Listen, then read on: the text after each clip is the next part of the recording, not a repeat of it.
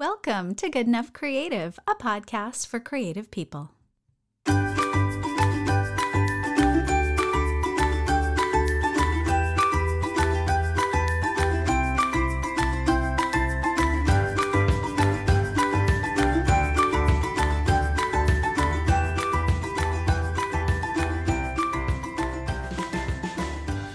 Hi again, and welcome back. I'm your host, Marie Green, and this week we're talking about channeling creativity through independence.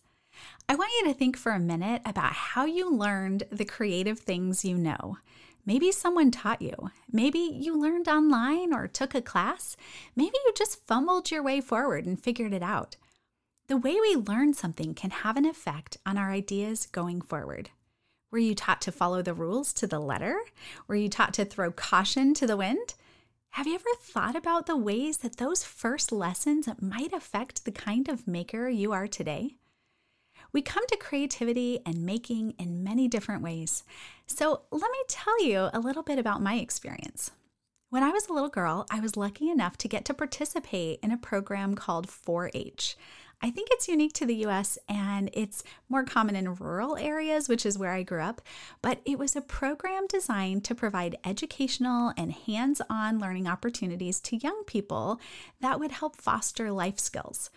Through 4 H, I learned baking, sewing, home economics, embroidery, ceramics, so many things. Much of what I learned was quite creative, and I credit those wonderful community volunteers who took the time to mentor me in many of the traditional arts that I still love today. Programs like this are designed to teach you a correct way to do things and to pass off those skills or even be judged on them at the county fair.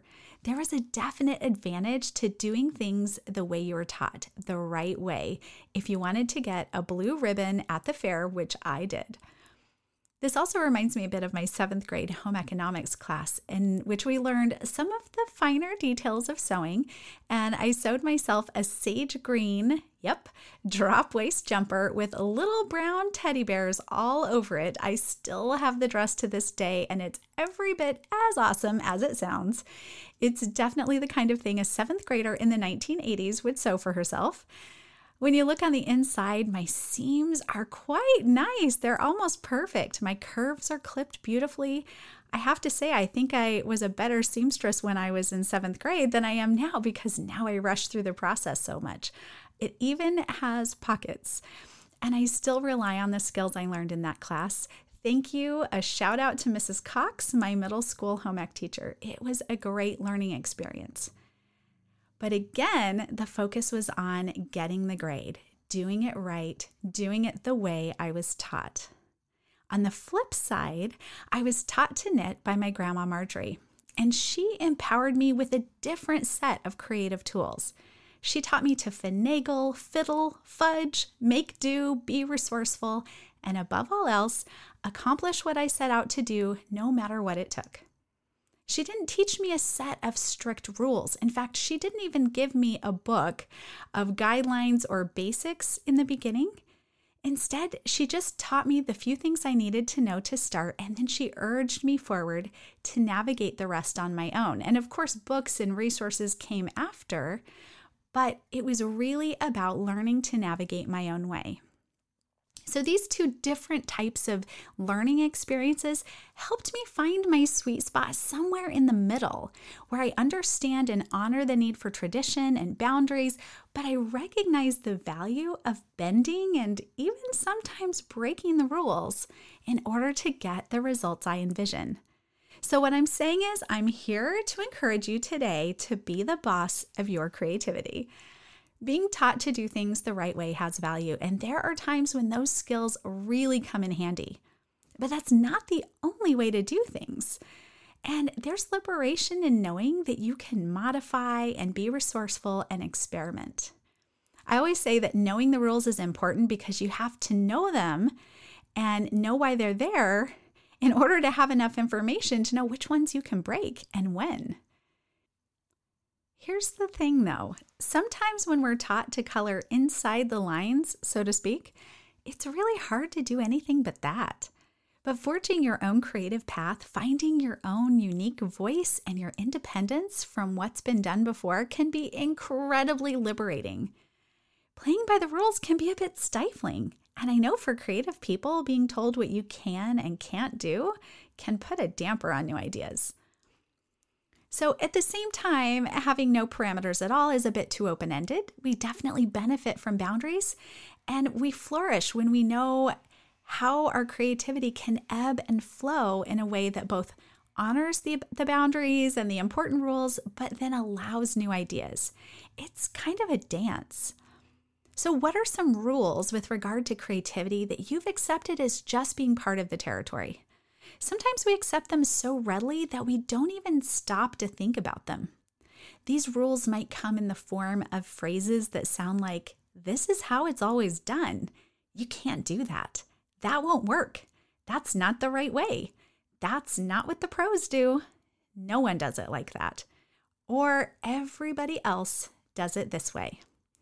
What I've found is that when it comes to creativity, many of the rules, and I say that in quotes, are actually opinions.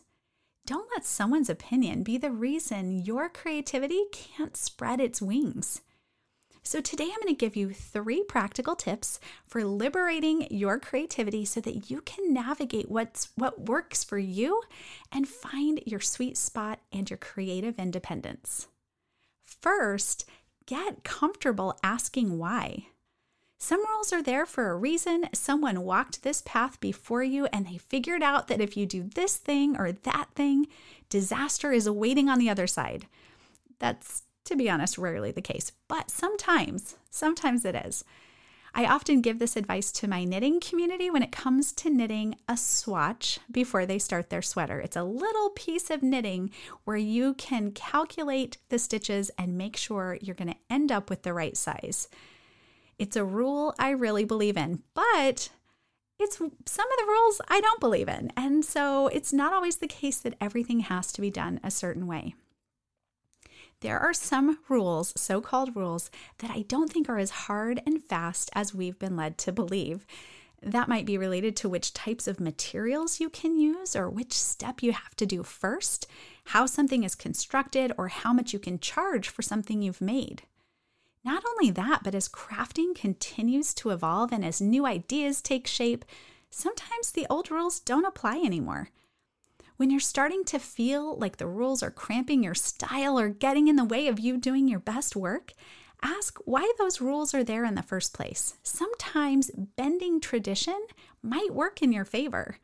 Knowing why guidelines are there can make it easier to decide which rules are really necessary and which ones are flexible. The truth is, there is a lot more flexibility than we realize. I meet so many people who knit who were taught by someone who told them there's one right way to do it. And that's just simply not true. There's more than one way to hold your needles, and more than one way to wrap your yarn, and more than one way to get the results you want with your project. So, when in doubt, ask why. Find out the reason the rules are there so you can decide if and when you want to break them. And if you love the rules and they don't feel stifling at all, then by all means, stick with the program. The important thing is to know you have options. Number two, take a vacay from the echo chamber. Let me explain.